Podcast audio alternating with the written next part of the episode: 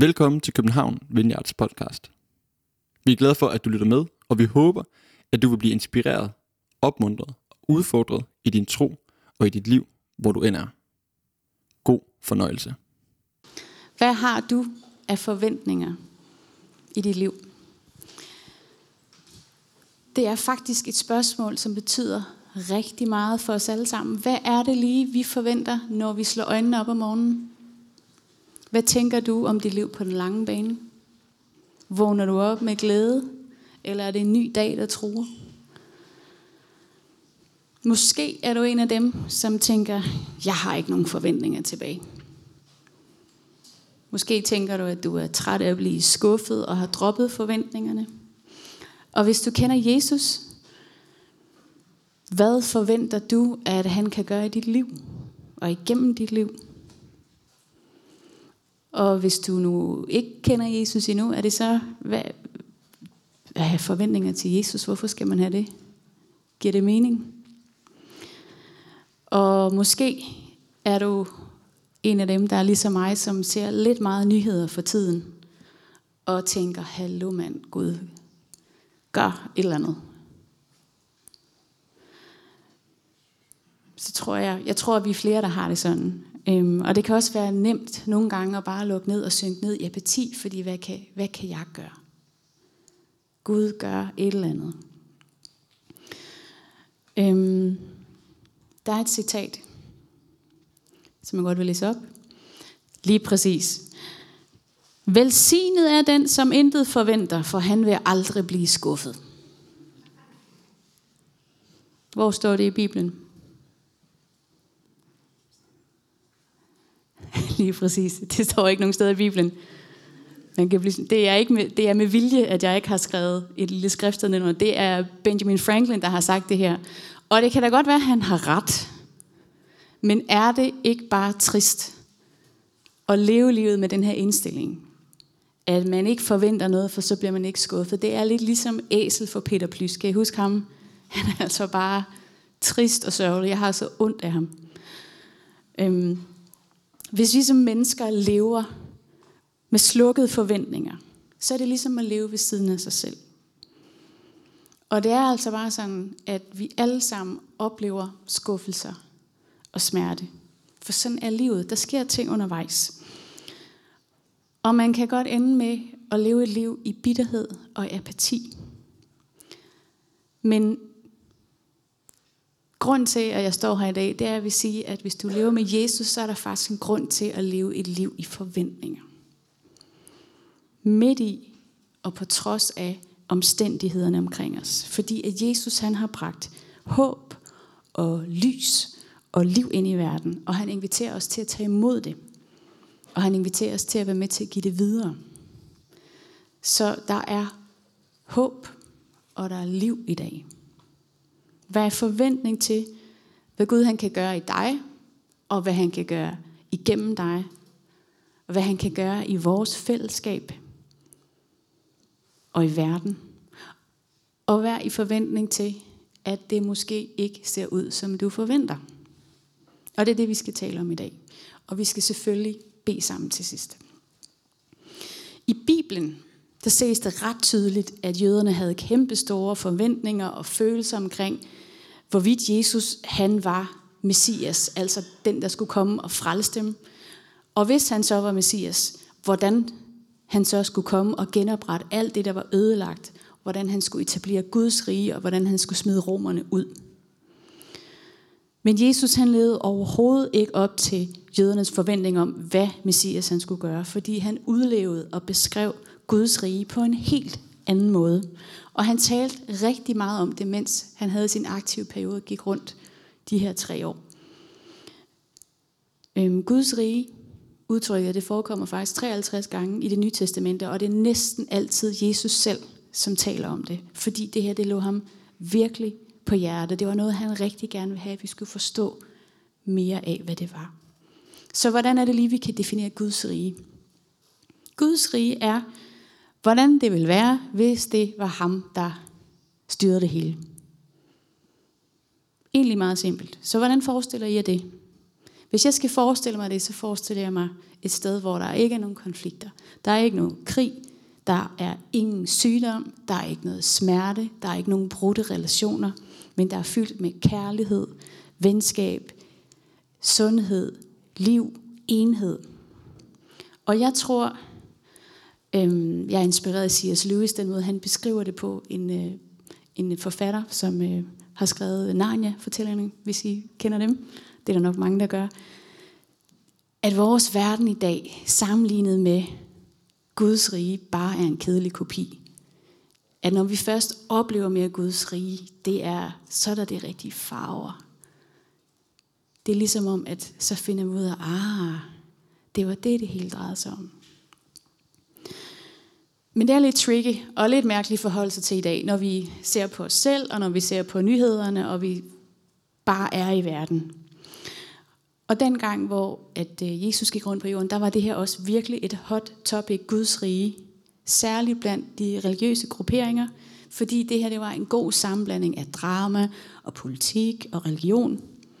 Men i Lukas kapitel 17, vers 20-21, så siger Jesus, da farisæerne spørger ham, hvornår Guds rige kommer.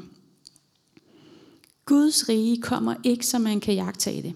Man vil heller ikke kunne sige, se, her er det, eller se der. For Guds rige er midt i blandt jer. Guds rige er midt i blandt jer. Midt i blandt os. Så hvordan opdager vi lige det? Det er lidt ligesom tampen brænder. Kender I den leg? Jeg legede den, da jeg var barn i hvert fald, og mine børn leger det også nogle gange. Man tager en eller anden mindre ting, og så gemmer man den i et rum, og så skal den være lidt synlig, og de andre må ikke se, hvor den er gemt. Og så øh, kalder man dem ind, og så kan man så sige, at den gemt fugl, fisk eller midt imellem. Og så guider man ligesom ved at sige, det nu, hvis de går hen imod, så bliver det varmere, eller det bliver koldere. Er der nogen, der har lejet den leg? Eller det kommer? Der er i hvert fald, ja, der er nogen, der har lejet det. Det er godt. Og jeg kan huske som barn, at jeg fandt ud af nogle gange, at de bedste gemmesteder var frit fremme. Der, hvor man overhovedet ikke forventede, at det ville være. Og jeg læste faktisk for nogle uger siden i, på, øh, i nyhederne, at der var en mand, som havde lavet som om, han var en mannequin-dukke i et butiksvindue. Og så havde han bare stået helt stille. Og så havde personalet låst butikken af. Og så havde han haft sin egen fest med at snuppe alle de ting, han havde. Han havde spist mad, han havde hygget sig, indtil han blev afsløret. Og der var ligesom i den her artikel, der var der et billede af, fordi der var nogle overvågningskameraer, hvor man kunne se, at den her mand stod i det her vindue. Og når man godt ved, at det var en mand, så var det altså meget, meget tydeligt, at det var en mand, fordi han havde jo ikke lækker tøj på. Han havde heller ikke den der meget tynde, høje mannequin-dukke fason. Men han stod bare helt stille. Og så var der ikke nogen, der havde opdaget det. Øhm, ja, altså, hvis man ikke lige forventer at se en mand stå helt stille i et vindue, så opdager man det ikke. Faktisk kommer jeg lige til at tænke på, på et tidspunkt, jeg ved ikke, om den stadigvæk er her, men er der nogen af jer, der har gået øh, hernede på Frederiksberg, når man går over til kirken om dagen, der har ligget i sådan en møbelforretning en hund. Er nogen af jer, der har set den? Jeg har fået det største chok så mange gange, fordi at den er bare helt stille.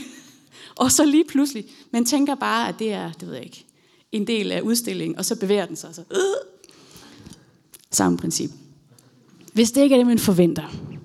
Jesus han brugte forskellige indgangsvinkler og relaterbare narrativer, som øh, der også bliver kaldet lignelser i Bibelen, for at udfordre og for at invitere mennesker omkring ham ind på en rejse, deres egen forståelse med selv at erfare, hvem han er og hvad hans rige er. Og øh, det var ligesom en gammel jødisk tradition, at man skulle bruge lignelser på den her måde, som en slags kort, eller lidt ligesom tampen brænder igen. Man skulle finde ud af, hvor var man selv, og hvor var det, man gerne ville hen i forhold til den historie, han fortalte. Og kender I det der med, at man siger, at nogle gange så vejen fra hjernen ned til hjertet, det er den allerlængste.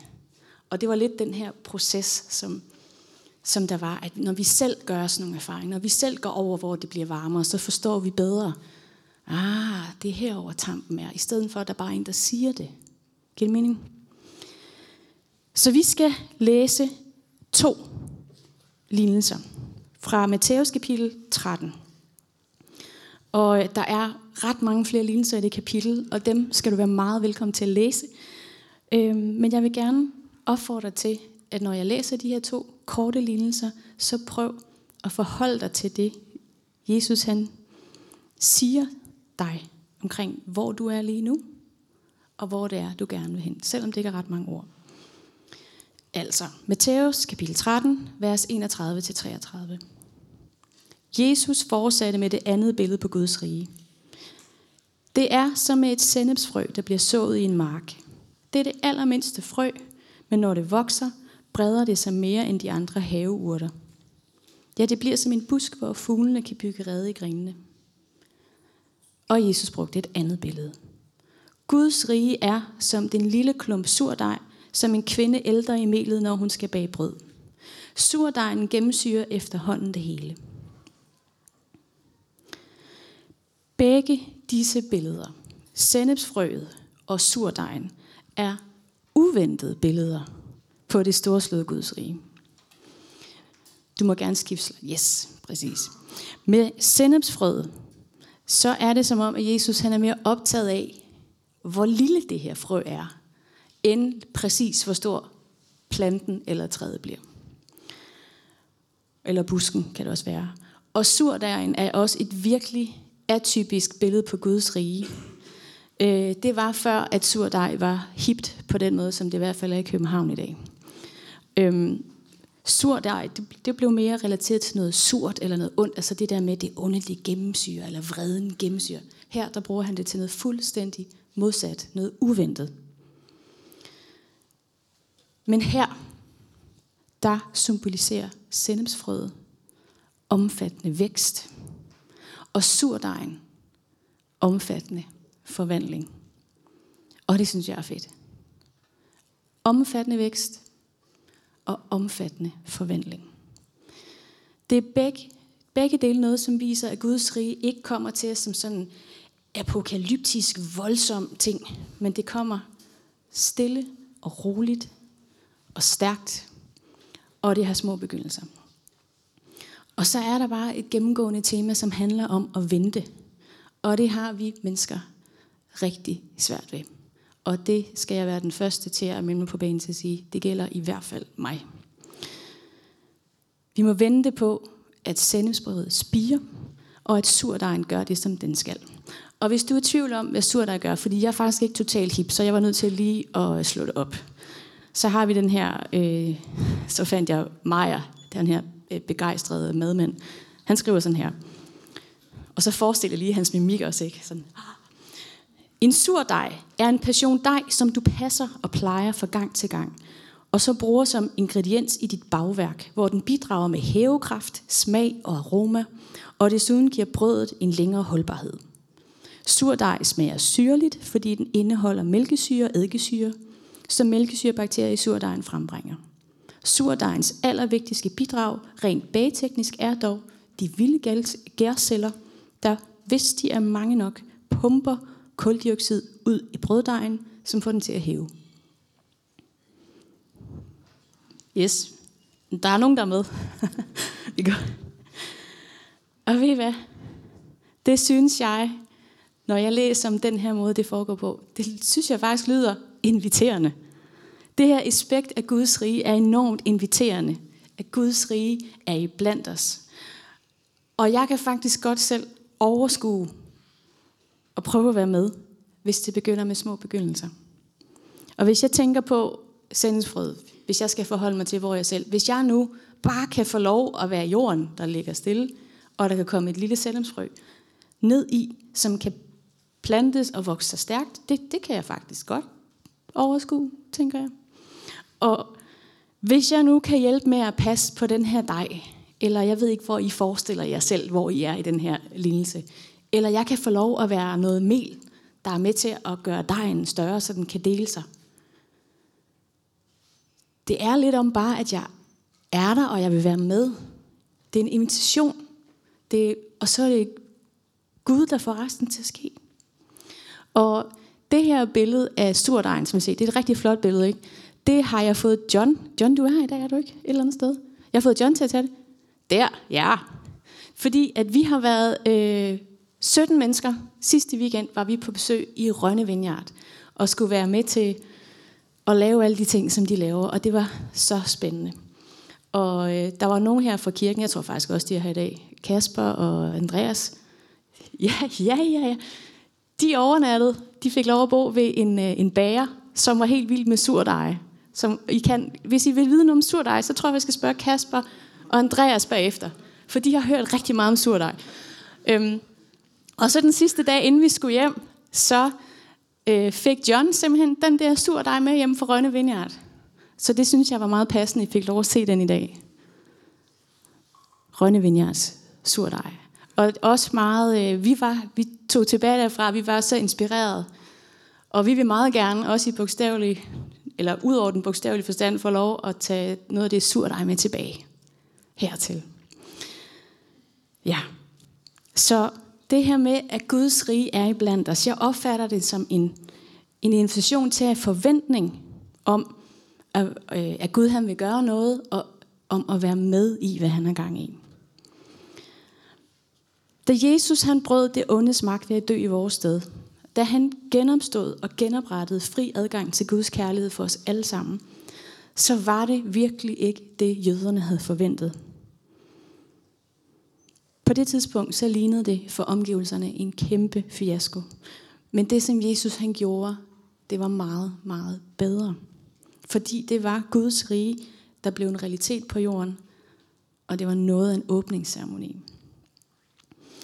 N.T. Wright, som er en øh, dygtig, dygtig teologi, øh, teolog, teolog hedder det, han skriver sådan her, Jesus genopstandelse er begyndelsen på Guds nye projekt. Ikke at hapse folk væk fra jorden til himlen, men for at kolonisere jorden med liv fra himlen.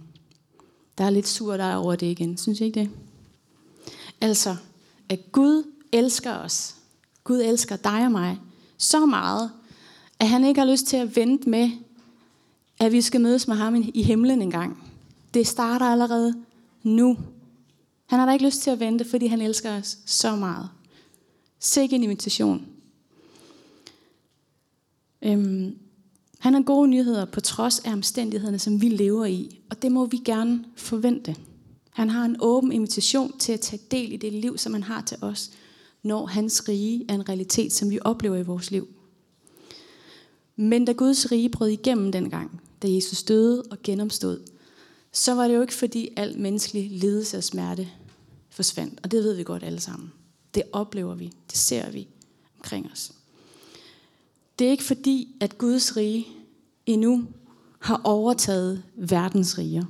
Det er ligesom om, at der er sådan to parallelle spor lige nu. To virkeligheder, der kan opleves i vores hverdag. Og i alt, hvad der sker i verden. Men der er et løfte om, at Guds rige vil bryde igennem helt en gang i fremtiden. Og her i Vineyard-bevægelsen bruger vi udtrykket the now and the not yet. Altså, det, det er her, men det er her endnu ikke. Og med lignelserne, så ser vi, at Jesus han ledte sine følger til at leve i det her spændingsfelt og i en forventning med, at hans rige allerede var kommet, men det også kom igennem det, der skete løbende hele tiden. Og det vil vokse langsomt som en plante i vækst, eller som hævningen af et brød.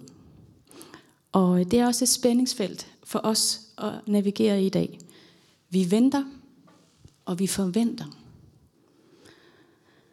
Men vi venter med tålmodighed. Og det her, det er en N.T. Wright, der siger det igen. Ikke som mennesker. Der er en slide.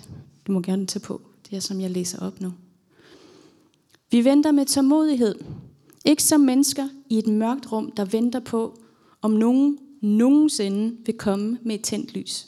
Men som folk, der tidligt om morgenen ved, at solen er stået op, men nu venter på det klare lys midt på dagen. Jeg læser lige en gang til. Men vi venter med tålmodighed, ikke som mennesker i et mørkt rum, der venter på, om nogen nogensinde vil komme med et tændt lys. Men som folk, der tidligt om morgenen ved, at solen er stået op, men nu venter på det klare lys midt på dagen. Vi venter og forventer, men vi vil også gerne tage imod invitationen og være med. Og det betyder i praksis, for eksempel her i kirken, at når vi beder for syge, så oplever vi nogle gange, at folk bliver helbredt, og nogle gange oplever vi det ikke. Og der er flere af os her, der kan have historier, som jeg vil også gerne dele. Jeg har selv oplevet, jeg lever med flere kroniske sygdomme, som Gud ikke har helbredt, men jeg har faktisk også oplevet, at han har helbredt mig for noget andet, som var ret alvorligt. Øh, kom og spørg mig, hvis vi mere. Og jeg tror, at der er flere, som har den slags historier. Vi ser noget brud igennem, og så er der andre ting, hvor vi bare stadigvæk venter. Men vi bliver ved med at bede i tillid for helbredelse, og vi betror resultaterne til Gud. Og jeg bliver ved med at bede, og jeg, for mig er det et kæmpe stort privilegie at få lov at bede for folk, og bede med folk om, at Gud han må gribe ind. Det er et kæmpe privilegie. Det er så fedt at få lov at være med, og få lov at være med i den der surdej. Vi tror på, at Guds rige er her nu. Altså, den virkelighed, hvor Jesus regerer i sin uendelige kærlighed, og Guds helligånd er til stede. Og nogle gange træder frem af baggrundstæppet, og vi ser Guds rige bryde igennem. Det kan være for eksempel, at man oplever et, et eller andet møde med Gud under lovsangen, eller gennem talen, eller bare det, at du hilser på en og lige får en særlig snak, når du drikker kaffe i pausen, eller når du hilser på folk. Det kan være, at der sker et eller andet netværksgruppen, eller en samtale med et andet menneske. Det kan se ud på rigtig mange forskellige måder, og det kan ske i rigtig mange forskellige målestokke. Men vi bliver ved med at invitere til bøn, til fællesskab, fordi vi tror på, at Guds rige er her. Og det er her ikke, men det er her. Det er ikke helt endnu, men det er her. Øhm.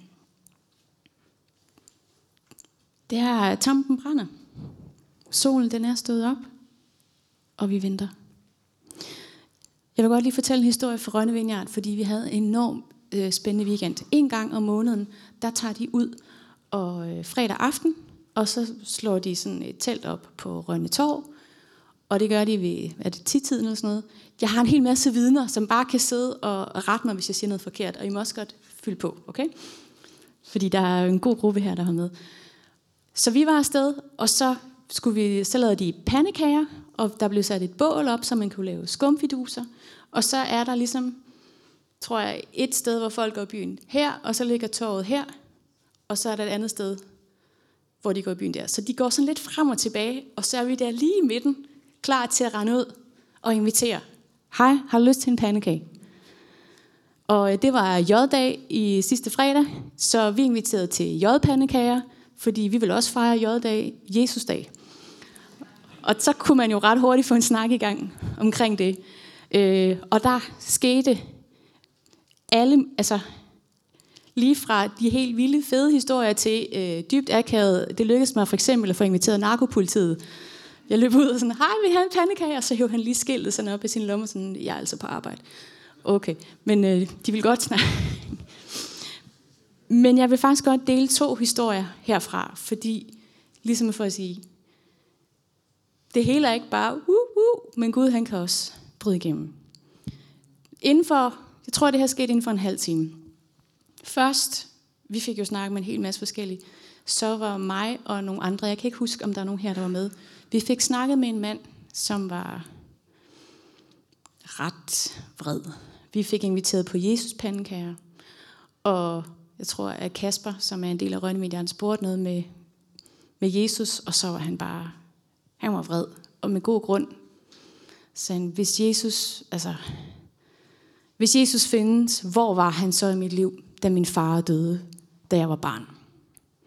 Hvis Jesus findes, hvor var han så, da min mor døde to uger, inden min datter blev født? Hvis Jesus findes, så er han en idiot, og jeg er vred på ham. Og så stod vi der, og så står man lige og tænker, okay, hvad, hvad kan jeg sige? Fordi, som I alle sammen ved, og vi har måske alle sammen nogle historier her, i alle mulige forskellige variationer, hvor var han, da det her skete? Og den her mand, det her det er ikke en jubelhistorie, fordi han gik i vrede. og i høj fart. Og vi nåede ikke at bede for ham. Og jeg har tænkt på ham lige siden, og har bedt for ham lige siden. Og jeg håber, at han på et eller andet tidspunkt støder ind i Rønne Vineyard-folkene igen, øhm, så de kan bede for ham, at han kan få lov at møde Jesus, fordi jeg tænker, han var en af dem der, der vågner op om morgenen og siger, Jesus, hvis du findes, hvorfor gør du ikke noget? Så det er den ene side af det. Under en halv time efter, så var vi ude og invitere øh, et ung par på pandekager. Og de fleste, de synes det var fedt. Det duftede af pandekager, og vi havde musik og hygge og bål. Og de kom ind, og øh, så øh, ham øh, fyren der, han giver sin hånd og fortæller, hvad han hedder. Jeg kan ikke huske, hvad han hedder. Og så vil jeg give hånd til pigen. Og hun kunne ikke rigtig løfte, så sagde hun, Jamen, jeg, jeg giver altså ikke lige hånd, fordi at jeg, mit kravben øh, er blevet øh, brækket, jeg er faldet af en hest, og det er vokset forkert sammen, og jeg skal faktisk øh, opereres for at få det fikset. Og hendes hånd var sådan nede. Og jeg stod sammen med Laura, som også, ja, jeg har vidner på det hele, ja. Og så kiggede mig og Laura på hinanden og var sådan, må vi ikke godt bede for det? og øh, det ville hun da egentlig gerne have. Og så spurgte vi, om vi måtte lægge øh, hænderne på hendes kravben og bede for det. Og så sagde hun, nej, det må I, i hvert fald ikke, fordi hun troede, at vi havde tænkt os at ved, presse hendes kravben på plads. nej, nej, nej. Det er ikke det, vi vil gøre. Vi vil faktisk bare spørge Jesus, om han vil gøre noget. Det der kan vi ikke finde ud af. Vi overlader det til ham. Og så bad Laura en kort bøn. Jeg kan ikke huske, jeg kan faktisk ikke huske hvad der, præcis, hvad der skete. Men der skete i hvert fald det, at vi bad for hende. Og øh, det var kort og fuldstændig nede på jorden. Og så spurgte vi, hvad er så? Kan, kan du mærke nogen forskel? Og så begyndte hun, det ved jeg ikke. Men altså, hun stod lige pludselig med sin hånd herop. Og før det havde hun sagt, at hun ikke kunne give mig hånden. Øhm, så det er jo ret spændende. Jeg ved ikke, hvad der er sket. Og hun gik videre ud glad i nattelivet med sin kæreste. Men jeg tror, at det var en af de gange, hvor Guds rige var brudt igennem. For hende har, tænker jeg, at det har været dejligt, men for mig var det jo også en kæmpe velsignelse at få lov at være med til. Altså det her med Guds rige er ikke bare noget, som bliver gjort ved os. Vi kan få lov at være med, og jo mere vi er med, jo mere fantastisk er det. Og så er der nogle gange, hvor der ikke sker noget. Og der er nogle gange, hvor der sker noget. Og jeg vil godt bare lige sige, at det handler ikke om, at den eneste rigtige måde, man kan gå ud og være sur dig, det er, at man skal rende ud på gaden fredag aften øh, og bede for folk. Jeg vil da også sige, at hvis du synes, sådan noget er spændende, så Chris, der sidder nede ved, øh, dernede, ja, han tager på Hulgaards plads hver torsdag klokken, klokken 4. Øh, og beder for, for folk, som hænger ud der, udsatte folk. Så der er en god mulighed for bare at prøve at øve sig. Men, det kan, men pointen er, at vi må leve inviterende og inkluderende som mennesker. At vi er åbne for, hvad Gud han kan gøre i os og igennem os. Og det kan se ud på alle mulige forskellige måder, fordi Gud har lagt nogle særlige gaver ned i hver, øh, i os hver især. Så hvad vil jeg sige med alt det her? Måske er du en, hvor hele pointen med i dag bare er en invitation til at ture og forvente noget som helst igen. Og det kan godt være, at det er, ikke virker meget, men det kan godt være en rigtig, rigtig stor ting. At ture og forvente igen. Og måske er du en, som skal tage det næste skridt ud over ture og faktisk ture og blive bedt for og dele det her med nogen. Og måske er du en, som sidder og tænker, det her det er spændende. Hvordan kan jeg hæve endnu mere? Hvordan kan jeg være med i den der surdej? Hvad er det der, give plads til, at semmelsfrød kan vokse? Hvordan kan det se ud i mit liv? Øhm, og der er alle mulige måder, det kan se ud på. Det kan godt være måske at begynde at bede for dine venner og din familie. Vær en god ven. Invitere til gudstjeneste og netværksgruppe. Og det er virkelig noget, som vi tror er vigtigt. Og vi tror på, at det gør en forskel i menneskers liv, at vi kan invitere dem ind i fællesskaber, hvor de kan føle sig trygge, og hvor de kan møde Gud, og de kan møde menneskers kærlighed. Det er virkelig ikke at undervurdere det. Øh, det er fedt, I sidder her i dag. Det gør mig så glad. Øhm. Så også bare, hvordan kan man sætte sig selv i spil? Der er alle mulige måder. Du har garanteret mange flere og bedre måder, end jeg har forslag. Men hvordan kan du sætte dig selv i spil? Så da Guds rige brød igennem for 2000 år siden, så var det noget helt andet. Men meget mere og bedre, end jøderne havde forventet. Og det samme, det gælder i dag. Og så der er håb, og der er liv i dag. Se op. Kom i forventning. Vær i forventning til, hvad Gud vil gøre og kan gøre i dig og igennem dig. Og vær i forventning til, at det ikke ser ud nødvendigvis, som du forventer. Sendesfrødet det spiger frem. Surdejen bliver større og større. Tampen brænder. Solen er stået op. Tak fordi du lyttede med. Vi håber, at du går herfra med fred i hjertet og mod på mere. Du kan finde mere fra København Vineyard på Facebook, Instagram og vores hjemmeside. Og du skal vide, at du altid er velkommen i vores kirke på Nyvej 7. Vi håber, at du får en god dag.